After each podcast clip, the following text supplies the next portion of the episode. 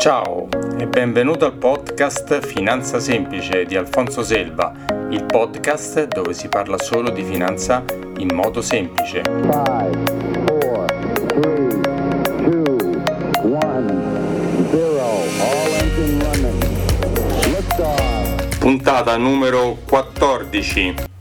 Ciao, anche oggi proseguiamo con gli incontri con le SGR, con le società di gestione del risparmio Oggi abbiamo Davide Renzulli di Columbia Threadneedle. Bene, ciao a tutti e benvenuti oggi al podcast Finanza Semplice. Oggi abbiamo un altro podcast di interviste, oggi intervistiamo il responsabile retail Italia di una società molto importante internazionale Columbia Threadneedle Investments, Davide Renzulli. Allora, due parole su di lui. Davide Renzulli, come ho detto, è responsabile a Retail Italia dal 2008 di Columbia Threadneedle.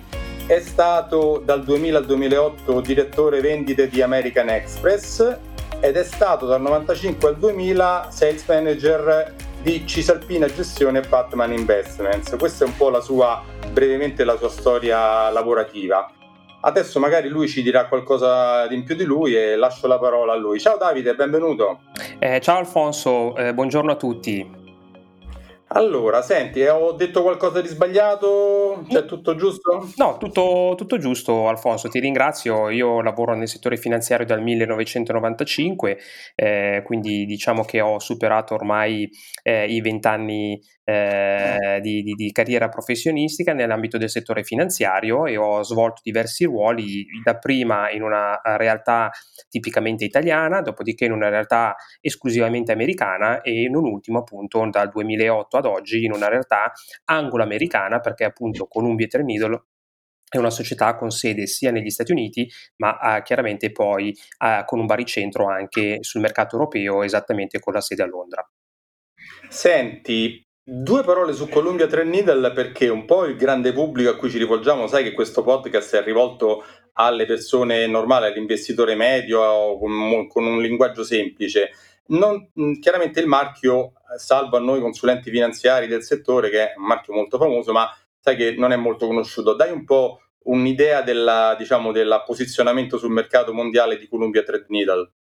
Certo, Columbia Threadneedle Investments, come dicevo, è una società di gestione internazionale indipendente che eh, fa parte di un gruppo eh, finanziario molto più grosso e con eh, delle solidità finanziarie eh, interessanti. Columbia Threadneedle Investments è posseduta al 100% da una holding finanziaria che è Mary Price Financial, che è una società quotata sul listino azionario americano, quindi una società che chiunque può vedere i dati di bilancio in quanto siamo quotati sul listino e che capitalizza largo circa 20 miliardi di dollari. Da un punto di vista della nostra società, quindi quindi Columbia Trendle Investments che cosa fa? È una società di gestione, quindi gestiamo e amministriamo i capitali a livello internazionale per la nostra clientela. Per noi la clientela si intende eh, istituzioni finanziarie, compagnie assicurative, fondi pensione e soprattutto poi anche clientela retail, ovvero eh, la clientela che chiaramente eh, investe il proprio risparmio eh, giornalmente e quotidianamente. Eh, Tramite fondi e SIGAV per essere più cioè quello che sono gli investimenti delle, delle persone singole, non delle grandi istituzioni. Esatto, sì, il cliente retail è colui che proprio banalmente il signor Rossi che ha uh, del risparmio accumulato grazie alla propria attività lavorativa e che nel momento in cui volesse investire il proprio risparmio, rivolgendosi a degli intermediari finanziari sul mercato italiano piuttosto che sul mercato eh, spagnolo, tedesco, perché siamo presenti un po' ovunque, eh, può rivolgersi appunto all'intermediario per poter poi utilizzare e investire le le, i propri risparmi all'interno dei nostri fondi comuni di investimento che sono di diritto lussemburghese. Eh, quindi Columbia Threadneedle Investments è una società che oggi gestisce e amministra eh, circa 450 miliardi di dollari. Come dicevo, ha due sedi principali, una a Boston e una a Londra. Eh, per... Da quanti anni esiste? Da, da quanti anni? Allora, formalmente l- la, la, compagine attuale, ovvero la, il brand Columbia Threadneedle Investments, è, è, è, stato creato nel 2015 perché prima di quella data chiaramente eravamo due società completamente separate, quindi eravamo facevamo parte dello stesso gruppo, però c'era Columbia Asset Management sul mercato americano e Threadneedle Investments sul mercato europeo. Dal 2015 in avanti le due società sono state fuse sotto lo stesso brand e quindi questa è l'attuale compagine. Però diciamo che la storicità del nostro gruppo risale a ben eh, più indietro, quindi Trinidad Investments è nata nel 1994, ma ancora prima era, eh, erano delle unit trust inglesi e invece Columbia Asset Management in passato era addirittura tutta la divisione di asset management del gruppo Bank of America che noi abbiamo acquisito nel 2000 2008. Eh, mentre la nostra... Quindi, diciamo come storicità è bella anziana. Eh, assolutamente, assolutamente. Direi che addirittura la nostra capogruppo, Ameriprise Financial, eh, è nata nel 1800, verso la fine del 1800, quindi è un'istituzione finanziaria che ha più di 100 anni di storia. Ok. Quindi per semplificare sempre per il, per il, pubblico, diciamo così, non esperto, voi siete quelli che gestite i soldi che noi consulenti finanziari raccogliamo da loro per mettere nei fondi comuni e voi siete gli specialisti che decidono dove investirlo, come investirlo, in azioni, in fondi Italia, estero, eh, Brasile, America, Cina e quant'altro. Dico bene? Certo Alfonso, noi diciamo che appunto come casa di gestione siamo specializzati nel gestire diversi tipi di classi di attivo. Eh, co- come gestore internazionale noi possiamo gestire gli investimenti sui mercati azionari a livello globale, a livello europeo, eh, siamo molto riconosciuti per essere eh, esperti conoscitori del mercato inglese, eh, possiamo investire sui mercati azionari asiatici, mercati emergenti, piuttosto che investire anche in tutto quello che è il mondo del, dell'obbligazionario, quindi dalle obbligazioni governative molto banalmente da titoli di Stato dei paesi europei a titoli, di, a titoli obbligazionari di società private, quindi quando si parla del mercato obbligazionario corporate o addirittura il mercato obbligazionario a yield e, e anche eh, le obbligazioni Davide, dei mercati Davide, Davide, facciamo, scusami, perdonami che ti interrompo, però allora, obbligazioni, facciamo un esempio di obbligazioni molto conosciute tipo un BTP, un BTP è un'obbligazione, dico bene?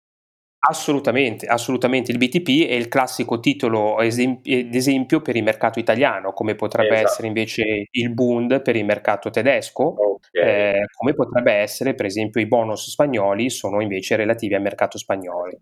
Le azioni sono un po' tutto quello che conoscono gli investitori che rappresentano le aziende che sono, hanno delle produzioni di servizi eh, industriali o quant'altro. E poi hai detto altre due parole del mercato a yield, se non mi sbaglio, e l'altra parola che hai detto è stata... Il mercato eh, corporate. Corporate, ecco bravo, traduci mercato corporate e mercato a yield, così almeno lo traduciamo. Cos'è sì, certo, l'investitore sa che ci sono le obbligazioni si dividono in due, in due eh, prestiti obbligazionari. Uno è quello che abbiamo appena detto, emesso dagli stati, quindi c'è una garanzia data da uno stato che può essere quello italiano o quello spagnolo. Poi invece sì. le obbligazioni corporate invece non hanno alle spalle uno stato, ma hanno un'azienda privata.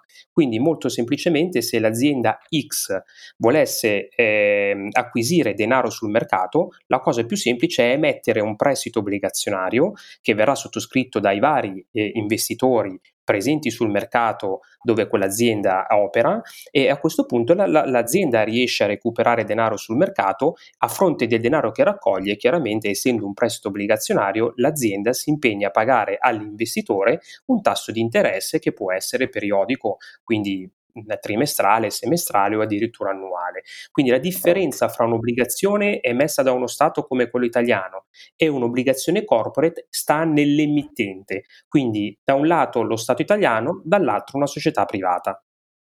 Ok, quindi diciamo allora per semplificare sempre, le azioni rappresentano una compartecipazione e che cioè io divento azionista di quella società, quindi partecipo agli utili e alla rivalutazione di quell'azione. Questo è il mio guadagno possibile.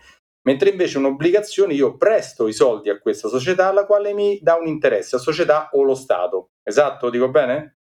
Assolutamente, con l'obbligazione diciamo che diventi creditore dell'azienda, che in questo caso è il titolo corporate, o dello Stato nel caso in cui parliamo di un titolo di Stato, eh, in questo caso italiano. Perfetto. Poi eh, hai detto un'altra cosa, le obbligazioni high yield. Traduci il termine high yield per il pubblico, diciamo, normale? Certo, le obbligazioni a yield sono una specie di obbligazione corporate, quindi quello che ci siamo appena detti, quindi sempre emessa da una società privata, la quale però ha un grado di garanzia di solvibilità che è leggermente più basso rispetto all'azienda che emette il titolo corporate. Quindi ci Davide, sono delle aziende. Scusami, perdonami, Solvibilità vuol dire, eh, se, perdonami, io lo so che tu sei un tecnico, però allora garanzia di solvibilità vuol dire che facciamo conto la, la Fiat dell'Olea Generali o che ne so, la Telecom eh, italiana è, ha un grado di affidabilità per ripagare questi soldi ricevuti in prestito minore, di, generalmente minore di quelle di uno Stato, giusto? Assolutamente, perché sono aziende private, quindi hanno dei gradi di solvibilità che sono più bassi. Perfetto, e poi diciamo quindi, queste... Vai.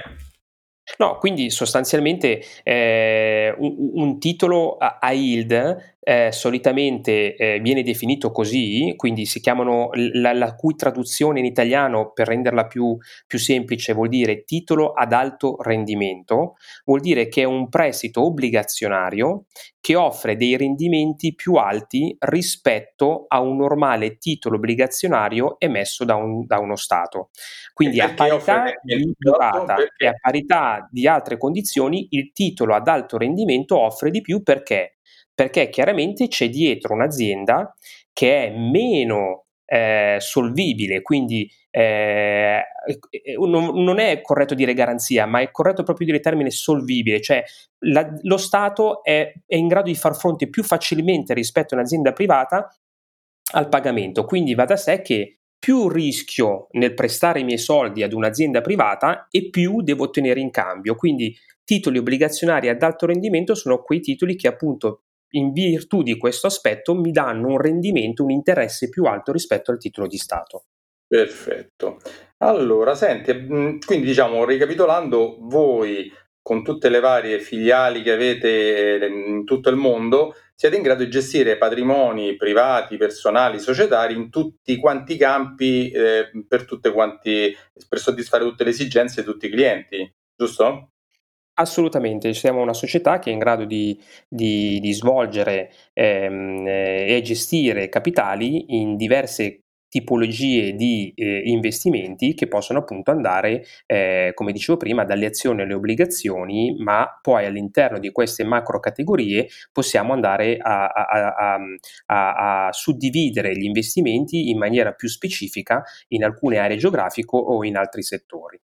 Ok, senti, Veniamo un po' all'attualità, che non è tanto bella sia sul lato diciamo del discorso sanitario, quello ma non è compito nostro parlarne perché no, io non ho nessun titolo e mi sembra neanche tu ne abbia su questo san- discorso sanitario, ma mh, mi piacerebbe che tu facessi un po' eh, una situazione, un, una view, una, una presentazione di quello che è successo negli ultimi dieci anni, due anni da poco, diciamo, per andare per capire da dove siamo partiti e come siamo arrivati ad oggi a quello che è successo oggi. Partiamo dal, che ne so, dal 2008, eh, in cui è successo un po' il famoso eh, problema col eh, europeo per i debiti degli stati, velocemente.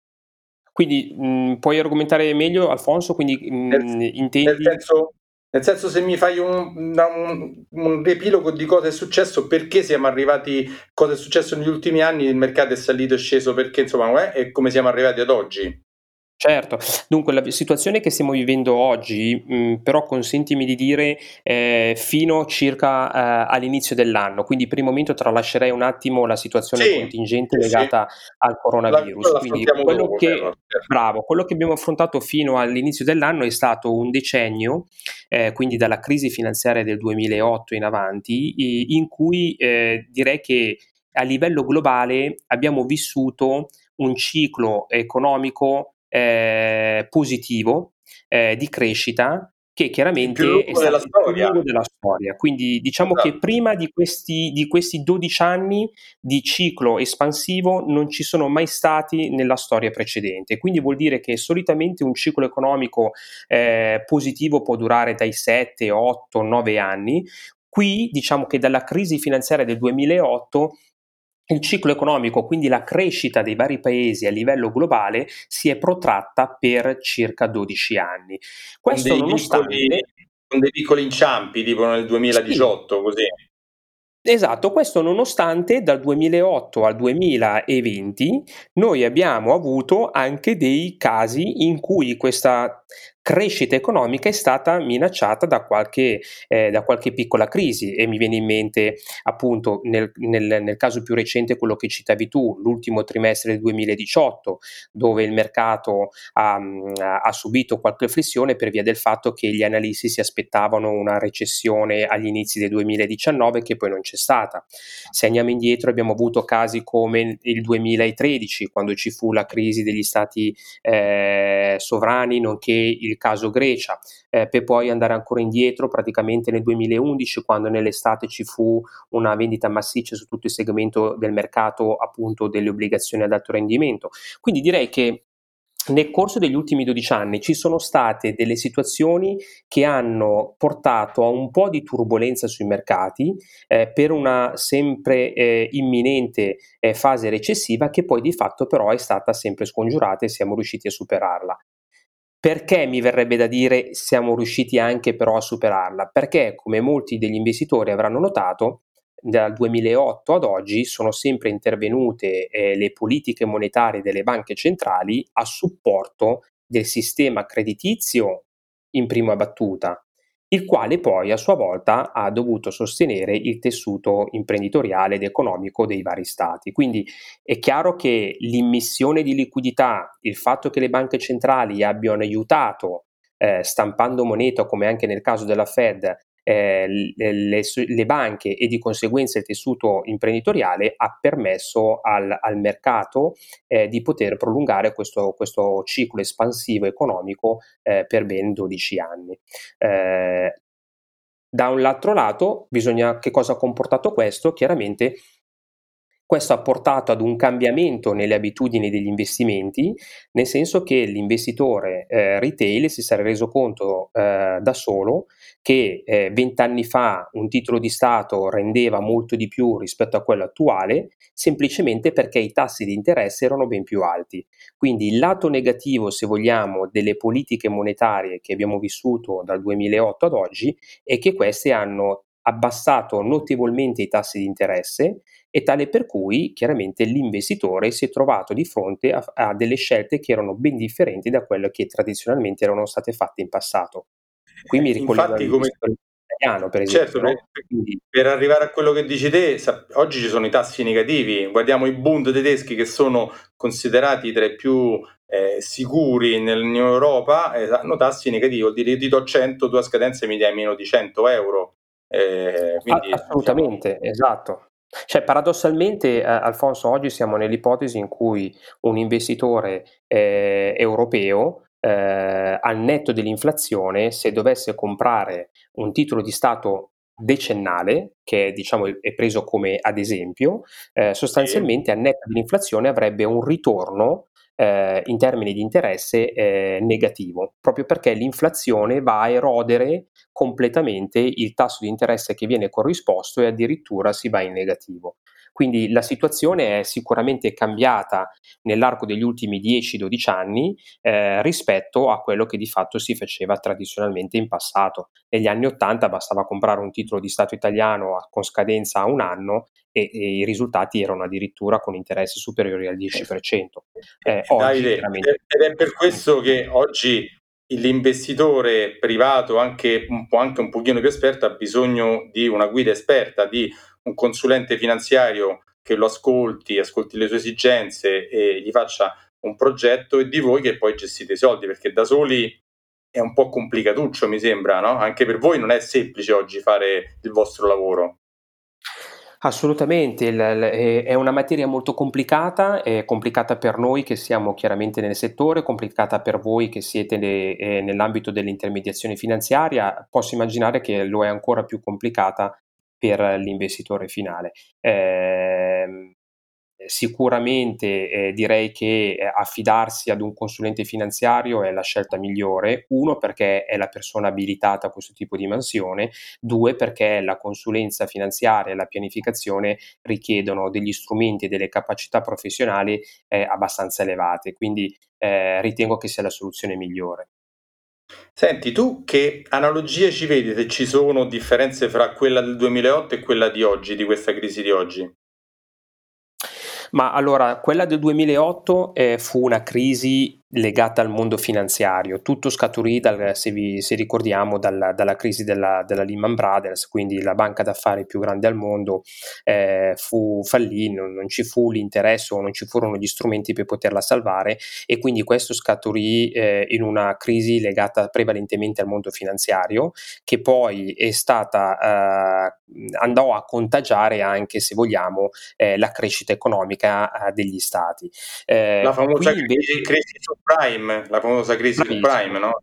Assolutamente, assolutamente. In quell'epoca c'era un elevato livello di, eh, di, leva e di indebitamento tale per cui eh, molte aziende hanno, hanno sofferto. Eh, leva, cui... chiarisci leva? Chiarisci leva?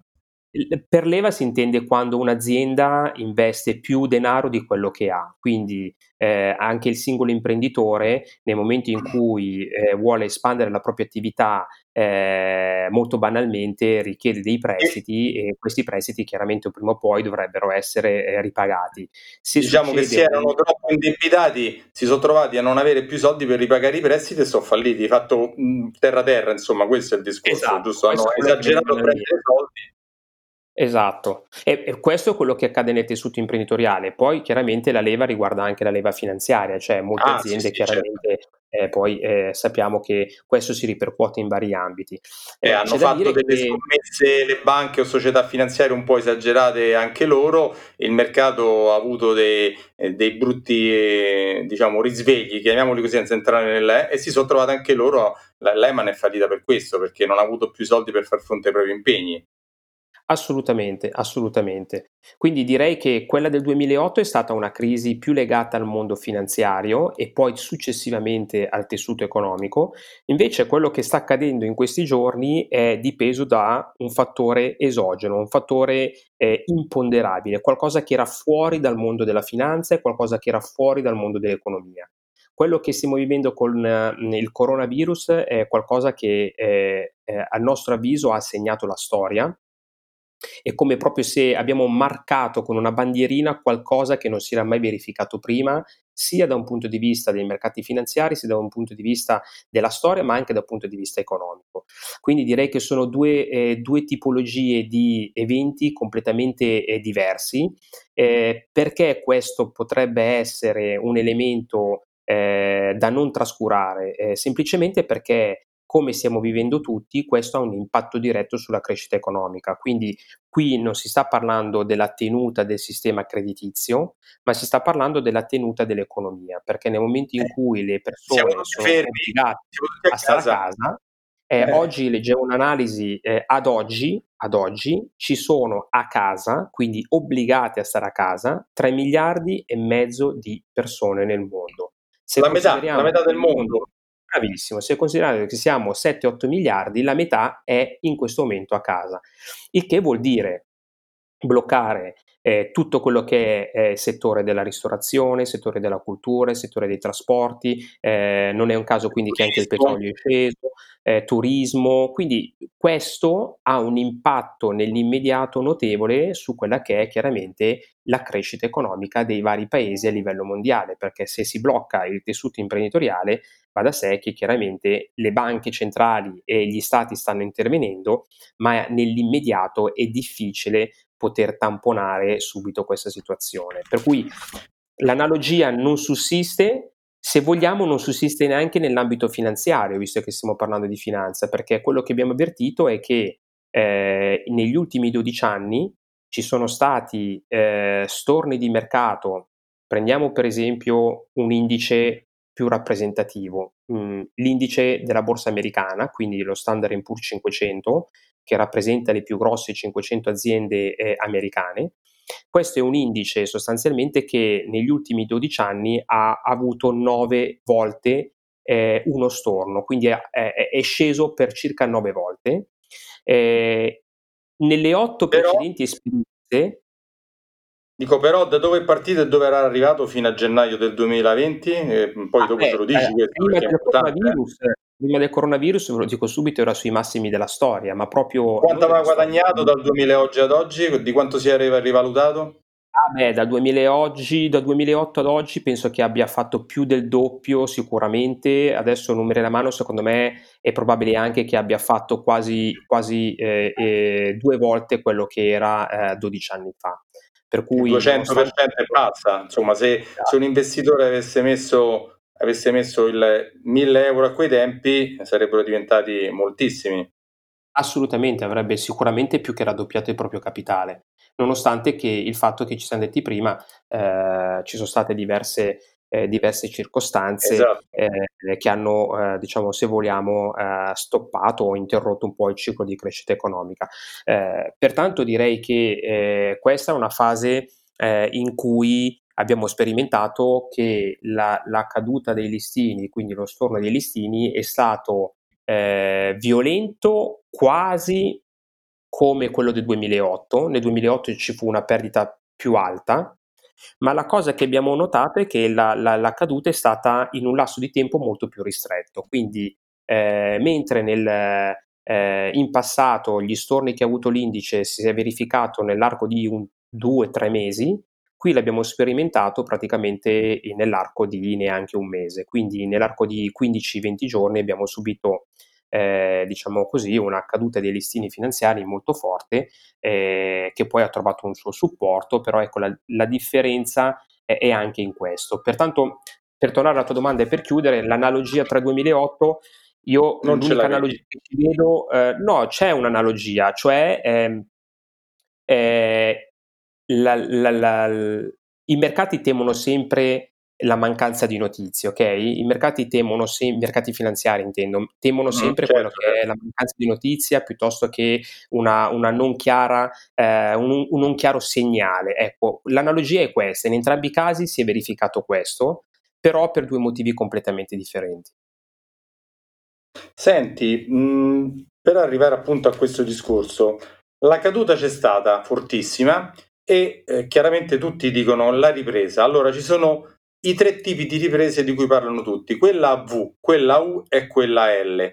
Eh, due parole su questo. Allora, quella V vuol dire caduta fortissima e risalita fortissima, come un, proprio la V, la V grande che, che della lettera. Quella U c'è una caduta, un, un, po' di permanenza sul fondo e poi a U si risale. E poi c'è quella L che invece rimane un bel po' sul fondo per poi risalire con molta meno, diciamo, ci vuole molto più tempo per risalire. Voi come eh, Columbia Trade Needle cosa prevedete eh, che sarà la, la, ripresa? Come sarà? sicuramente ci sarà perché c'è sempre stata ne, nell'arco della nostra storia, ci siamo sempre rialzati e siamo sempre andati avanti da, da che l'uomo esiste, no? la, la, peste nera, eh, la, il 2000, il Baku del 2000, la, la tecnologia, tutto, è successo di tutto no? nell'arco di, di tantissimi anni.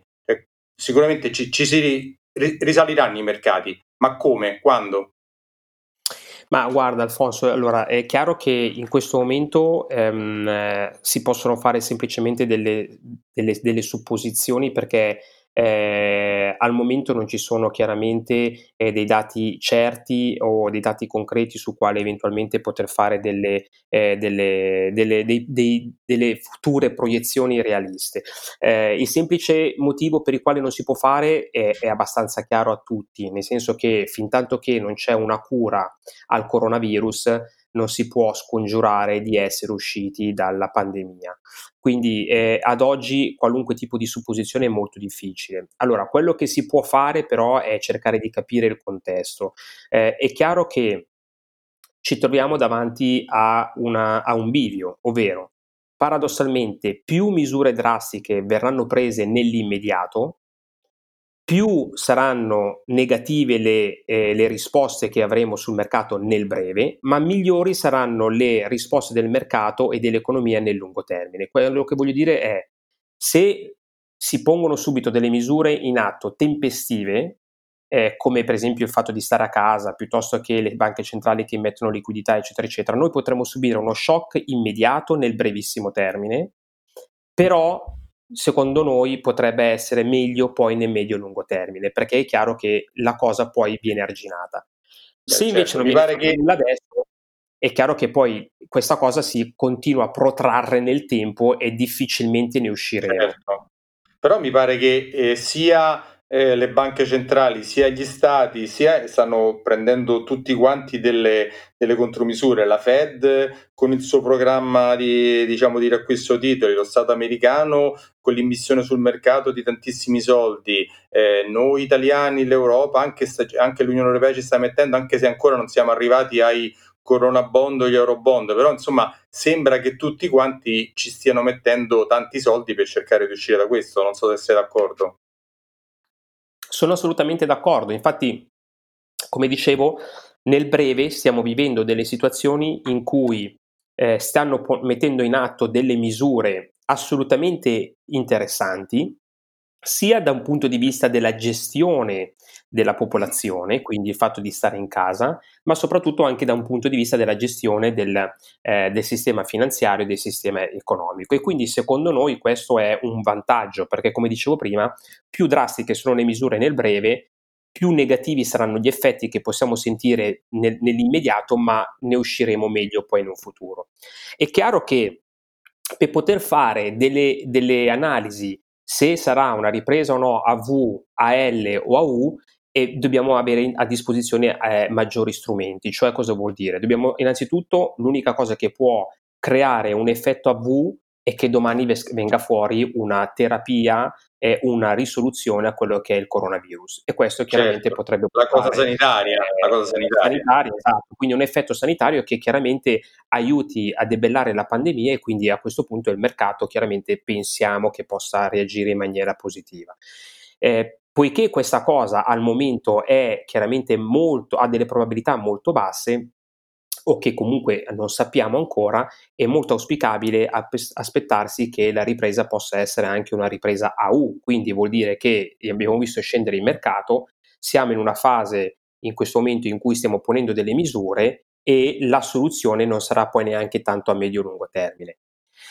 È probabile anche che però se la soluzione medica non dovesse pervenire, eh, e ci fosse un rischio di ricaduta, perché eh, tutti abbiamo sentito che se la cosa si protrae fino all'autunno, chiaramente poi ci potrebbe essere sì, un secondo picco. Brutta notizia, brutta notizia.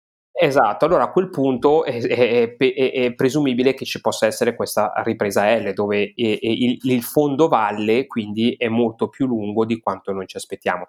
Ripeto, al momento è molto difficile, non sappiamo che, quali di questi esiti ci possono essere, eh, perché ripeto, c'è qualcosa che è fuori dalla portata dell'economia e della finanza, cioè non sono eh, dati prospettici su quelle che sono delle analisi di mercato o via dicendo, ma c'è un qualcosa che è esogeno, quindi c'è un fattore umano, un fattore medico che chiaramente deve essere risolto.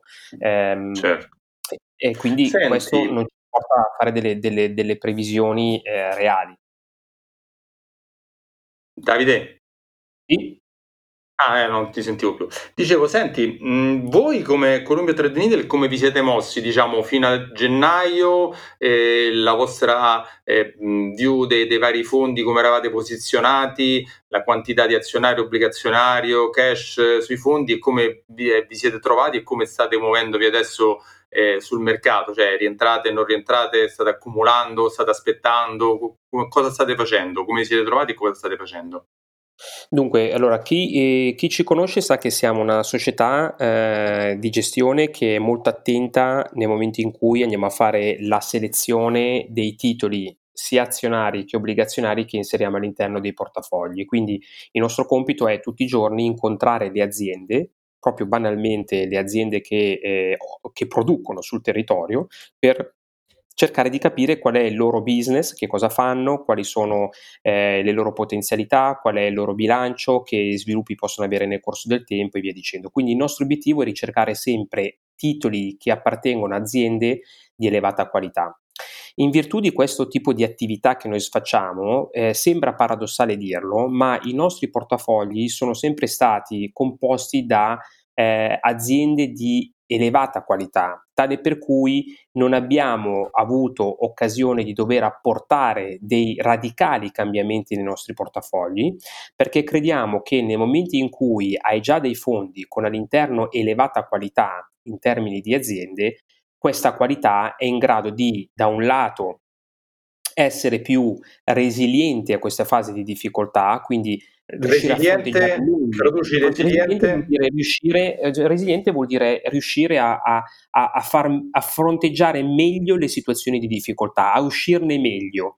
Quindi Senti, è Davide, forte in questo momento e secondo noi lo sarà ancora di più nel momento in cui questa situazione sarà passata. Quando tu dici noi abbiamo aziende di qualità, no? Eh, mh, qua mi riallaccio un attimo a una cosa. Eh, voi siete un gestore attivo, sì. Ok, dopo magari mh, ti faccio una domanda precisa su questo.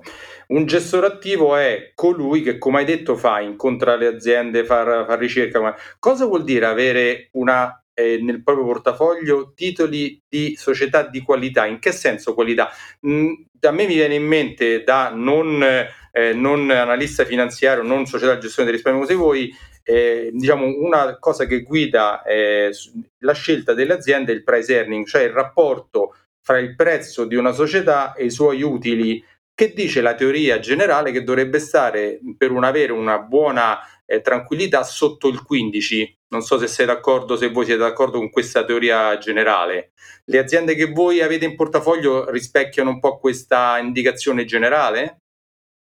Ma allora, diciamo che eh, come gestore attivo, ehm, la, la, la, nostra definizione di gestore attivo è sostanzialmente eh, quella di un gestore che, eh, come dicevo prima, è molto attivo, quindi eh, si applica molto per andare a incontrare le aziende e prima di eh, diventare eh, azionisti eh, di queste aziende e quindi comprare il titolo e inserirlo nei nostri portafogli, sia che si tratti di un titolo azionario che obbligazionario, praticamente spendiamo molto tempo per fare delle analisi. Quindi cerchiamo di, di incontrare eh, diciamo, l, eh, tutta, la, tutta, la, filiera eh, dei direttori che compongono questa, questa, azienda, quindi quello che si chiama il management, quindi cerchiamo di, di, di capire che business fanno, cerchiamo di eh, capire quali sono i dati di bilancio, cerchiamo di capire se questa azienda produce un bene oggi e questo bene ci potrà essere anche fra vent'anni. Quindi cerchiamo di fare delle analisi sulla qualità dell'azienda.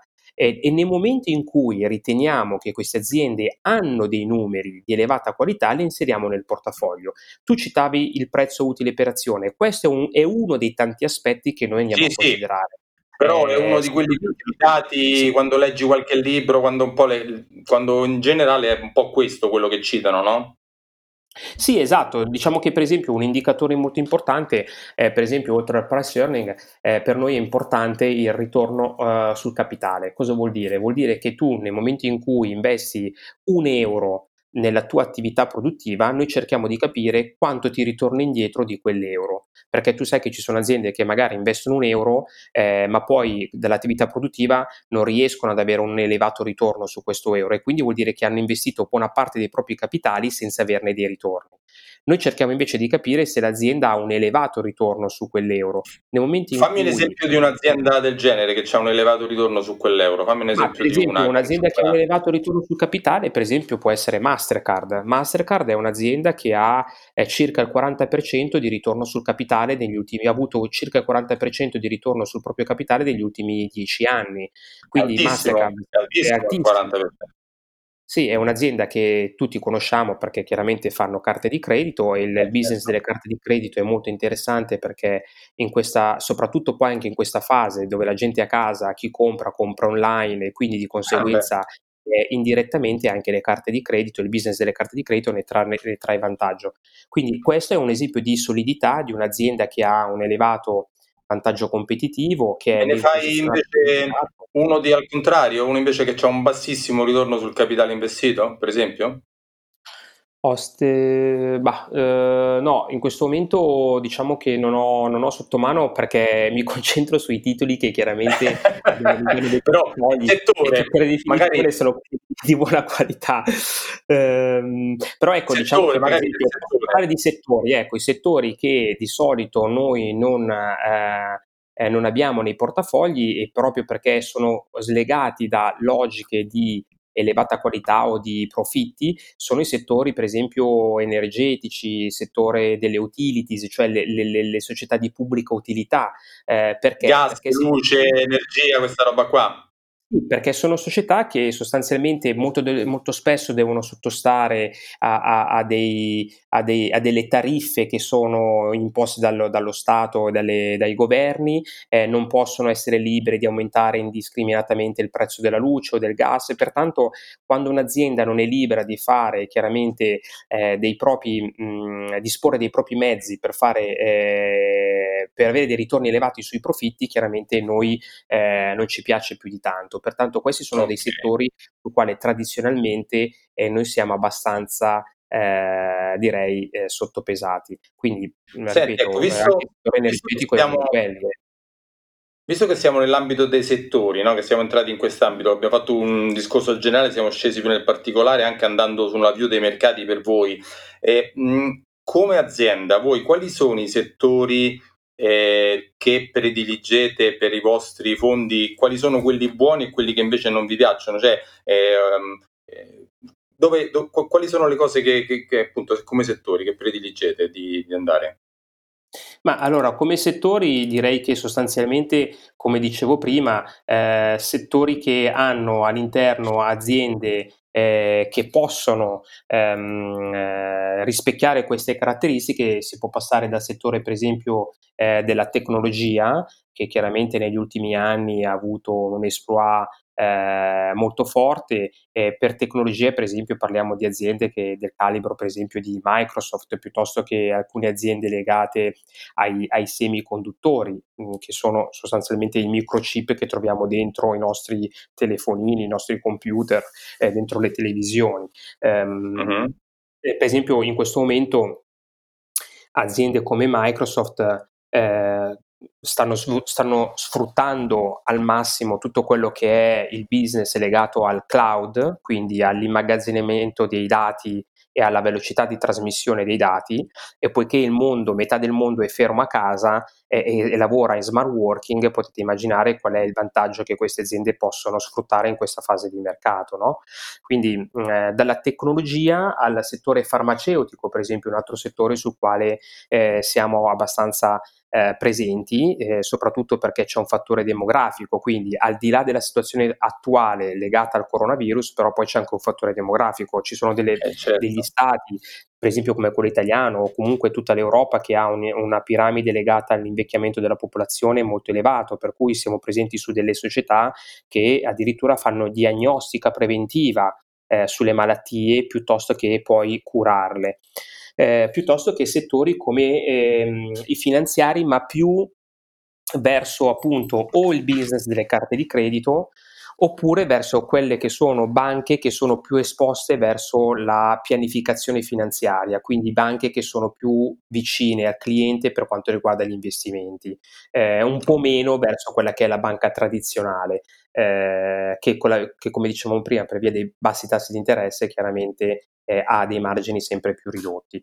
Quindi direi che i primi tre settori che mi sono venuti in mente sono appunto tecnologia, farmaceutici e eh, finanziari, dove siamo più sovrappesati, eh, e invece quelli un po' sottopesati sono appunto servizi, settore immobiliare, energia, materie prime, che come dicevo hanno delle aziende che hanno eh, pochi margini di profittabilità. Senti, un'altra domanda, mm, sai che insomma, i gestori no, sono un po' eh, mh, diciamo tra gestore value e gestore grow.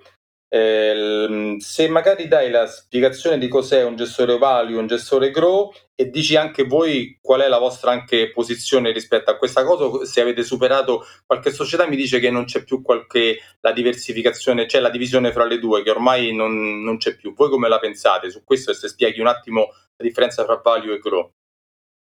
Ma allora, diciamo che eh, no, la differenza c'è ancora, nel senso che ci sono aziende che sono tipicamente eh, improntate verso uno stile definito value e aziende che invece sono più eh, storicamente portate a acquistare titoli eh, definiti eh, growth. Eh, per esempio, noi siamo una società che è molto più verso il growth che non verso il, il value. Ehm, di solito solitamente... Sì, sì, sì, sì, certo. Allora, diciamo che okay. la differenza perché magari... Scusa?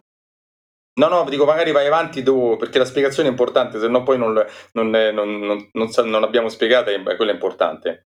Diciamo che in maniera molto semplice, molto, molto sintetica, lo stile growth è uno stile di investimento, ovvero quindi si vanno a ricercare aziende e quindi titoli da inserire nei portafogli, eh, quindi fondi comuni di investimento, che eh, hanno una, um, stanno crescendo in maniera rapida e costante. Quindi direi che eh, punta sulle aziende di settori in fase di rapida espansione Fai un esempio di un'azienda, fai un esempio? Eh, ma per esempio set- il settore tecnologico è molto più di, di approccio growth che non di, eh, di, approccio value sostanzialmente. Poi è chiaro che all'interno dello stesso settore ci possono essere entrambi i titoli, per cui, per cui sì, ci sono sì, aziende, certo. aziende dell'altro.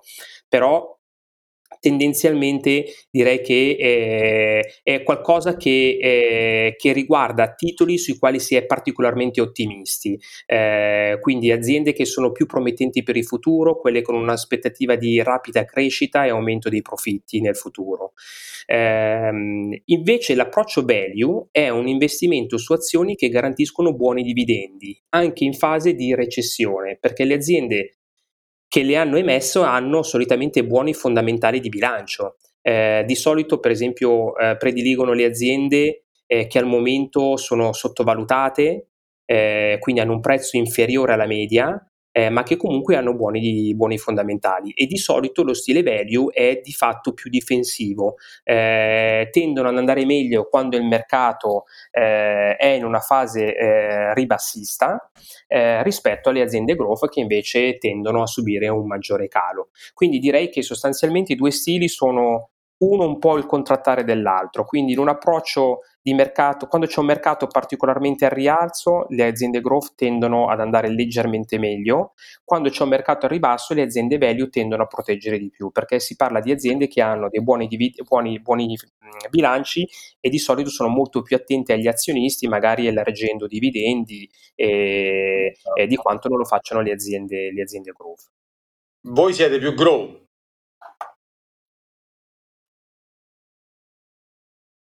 Pronto? Davide, Davide mi ecco, senti? Adesso ti sento. Dicevo, voi siete più con uno stile grow. Se noi andiamo a guardare la nostra storia e i nostri portafogli e facciamo una disamina dello stile di investimento, direi che la nostra caratteristica è stata più verso il growth nel corso degli anni che non verso il value. Ok. Senti, un'altra domanda, poi siamo, ci, ci abbiamo verso la fine. Ehm, abbiamo detto che voi siete un gestore attivo. Eh, il contrattare, il contraltare è la gestione passiva, no? che sono tipicamente un po' il mondo degli ETF. Non so se sei d'accordo. Certo, assolutamente, sì. Qui eh, si apre una, diciamo così, eh. una, eh, un, un, discorso che è molto, molto attuale, eh, soprattutto perché in passato c'erano meno strumenti passivi di quanto non ce ne siano oggi. Eh, in sostanza, proprio per rendere anche qui il concetto abbastanza semplice, il, la gestione attiva, come dicevo prima, prevede che c'è un fattore qualitativo molto elevato, vale a dire che c'è un gestore, c'è un team di esperti, un team di analisti e una società che quotidianamente analizza ed incontra le aziende affinché poi vengano inserite all'interno dei classici fondi comuni di investimento. Invece l'approccio passivo non prevede un aspetto qualitativo elevato, perché di fatto l'approccio passivo vuol dire replicare, quindi copiare, se vogliamo il termine eh, più semplice che mi viene in mente, sì. l'andamento di un indice di borsa. Quindi, per esempio, la borsa italiana ha l'indice eh, che conosciamo tutti, che è il FTSE MIB. Eh, ecco, uno strumento passivo sulla borsa italiana vuol dire che copia e replica fedelmente quello che fa l'indice tutti i giorni.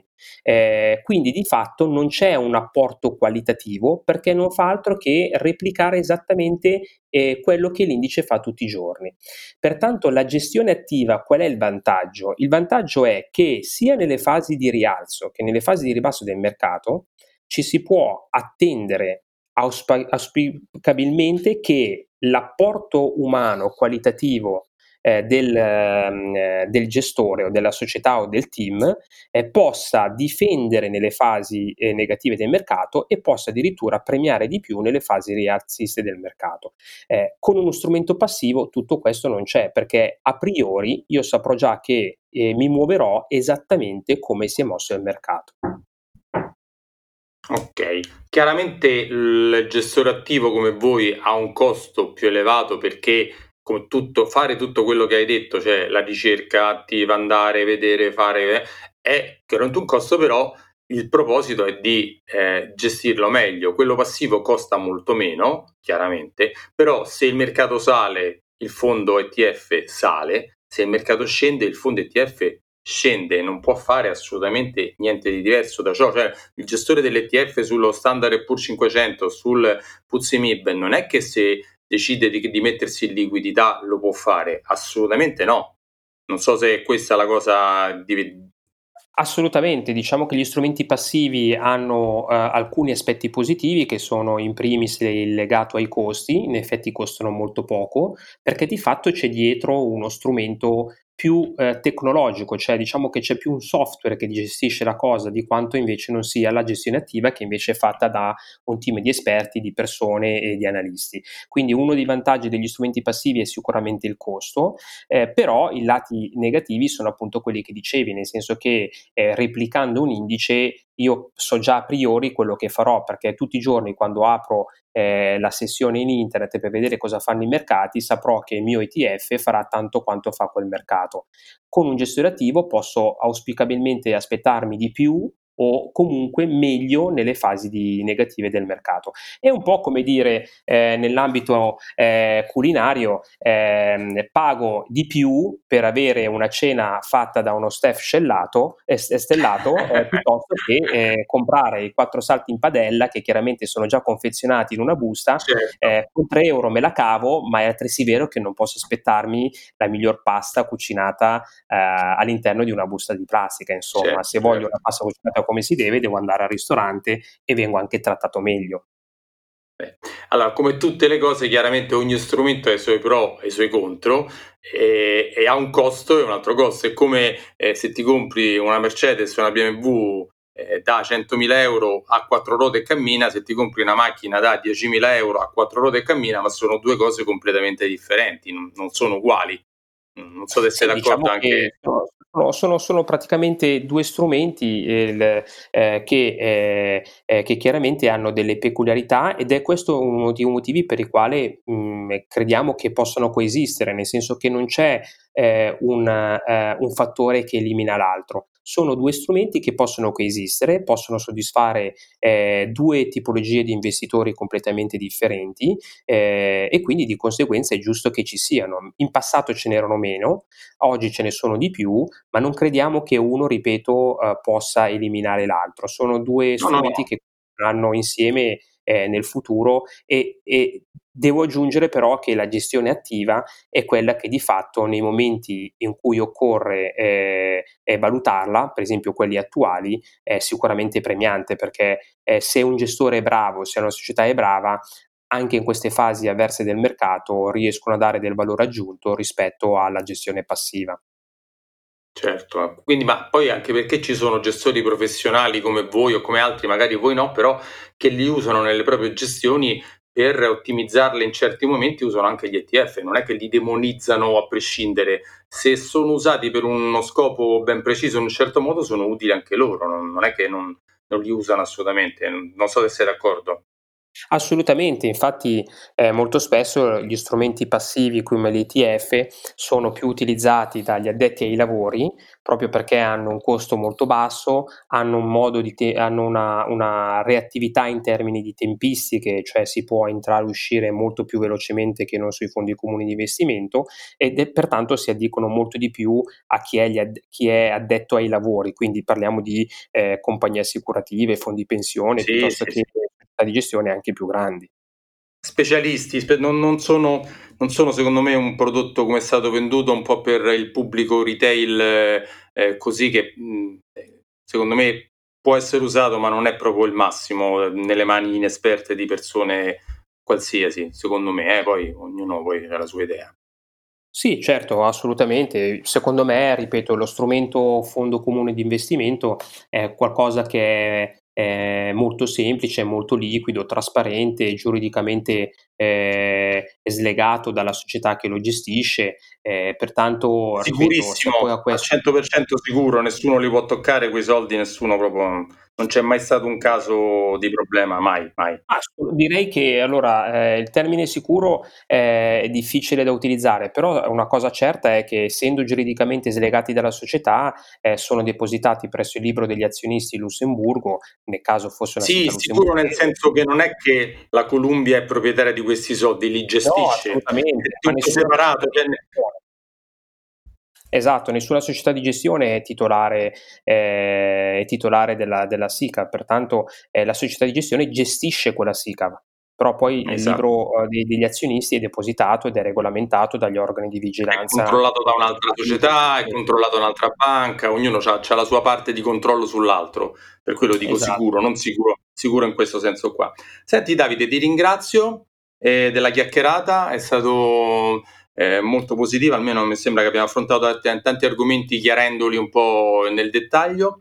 E ti volevo fare, prima di salutarti, ti volevo fare una domanda un po' più personale, se ti va di raccontarti come persona, perché abbiamo parlato molto seriamente di, di, di, di, soldi, di investimenti, tante cose, ma chiaramente dietro a ogni eh, società ci sono le persone e anche tu sei una persona che ha oltre all'aspetto eh, da, da banchiere o da finanziere un po' paludato, chiaramente anche tu hai una tua vita privata, quindi se ti va di raccontare molto brevemente sposato, non sposato, figli, separato, sport, passioni, insomma, due parole per gli ascoltatori e così per dire chi sei nella vita privata.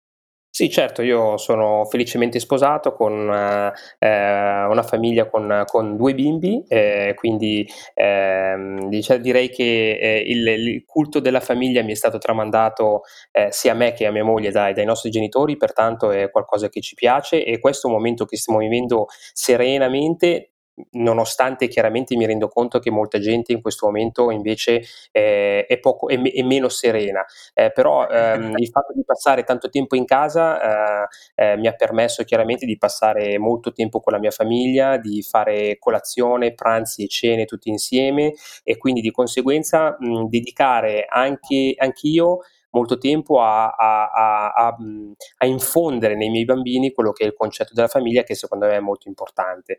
Eh, io mh, sono una persona molto trasparente, mi piace la schiettezza, ehm, sono molto solare, sono, mi piace stare insieme alle persone, ehm, quindi direi che le caratteristiche che mi contraddistinguono è, è proprio la positività da un lato e dall'altro lato eh, mi piace essere molto sincero, non amo, non amo i sotterfugi, non amo, non amo le bugie. Da un punto di vista sportivo, mi piace tanto giocare a tennis, quindi sostanzialmente sono eh, un, un, fan eh, sfegatato del tennis in generale, ma chiaramente di tutti i bravi tennisti perché è uno sport eh, che richiede tanto impegno di testa, quindi concentrazione, ti pone delle sfide che puoi eh, mettere in pratica nel tennis, ma nella vita quotidiana eh, perché sappiamo che la vita quotidiana è sempre un match aperto, eh, non devi mai mollare fino all'ultimo punto e molto spesso abbiamo visto gente che per un punto eh, ha vinto dei grandi slam ma anche per un punto li ha persi, quindi eh. sostanzialmente questo ti porta a capire che nella vita non devi mai mollare e mai perdere le speranze. Eh, detto questo, quindi eh, direi che insomma sono, sono molto felice e mi ritengo anche una persona molto fortunata che non è da poco. Senti, Davide, vuoi lasciare ehm, diciamo, riferimenti per la società o per te se qualcuno vuole andare a vedere eh, tutti i riferimenti della, società, della tua società di cui sei responsabile retail? Vuoi lasciare i contatti?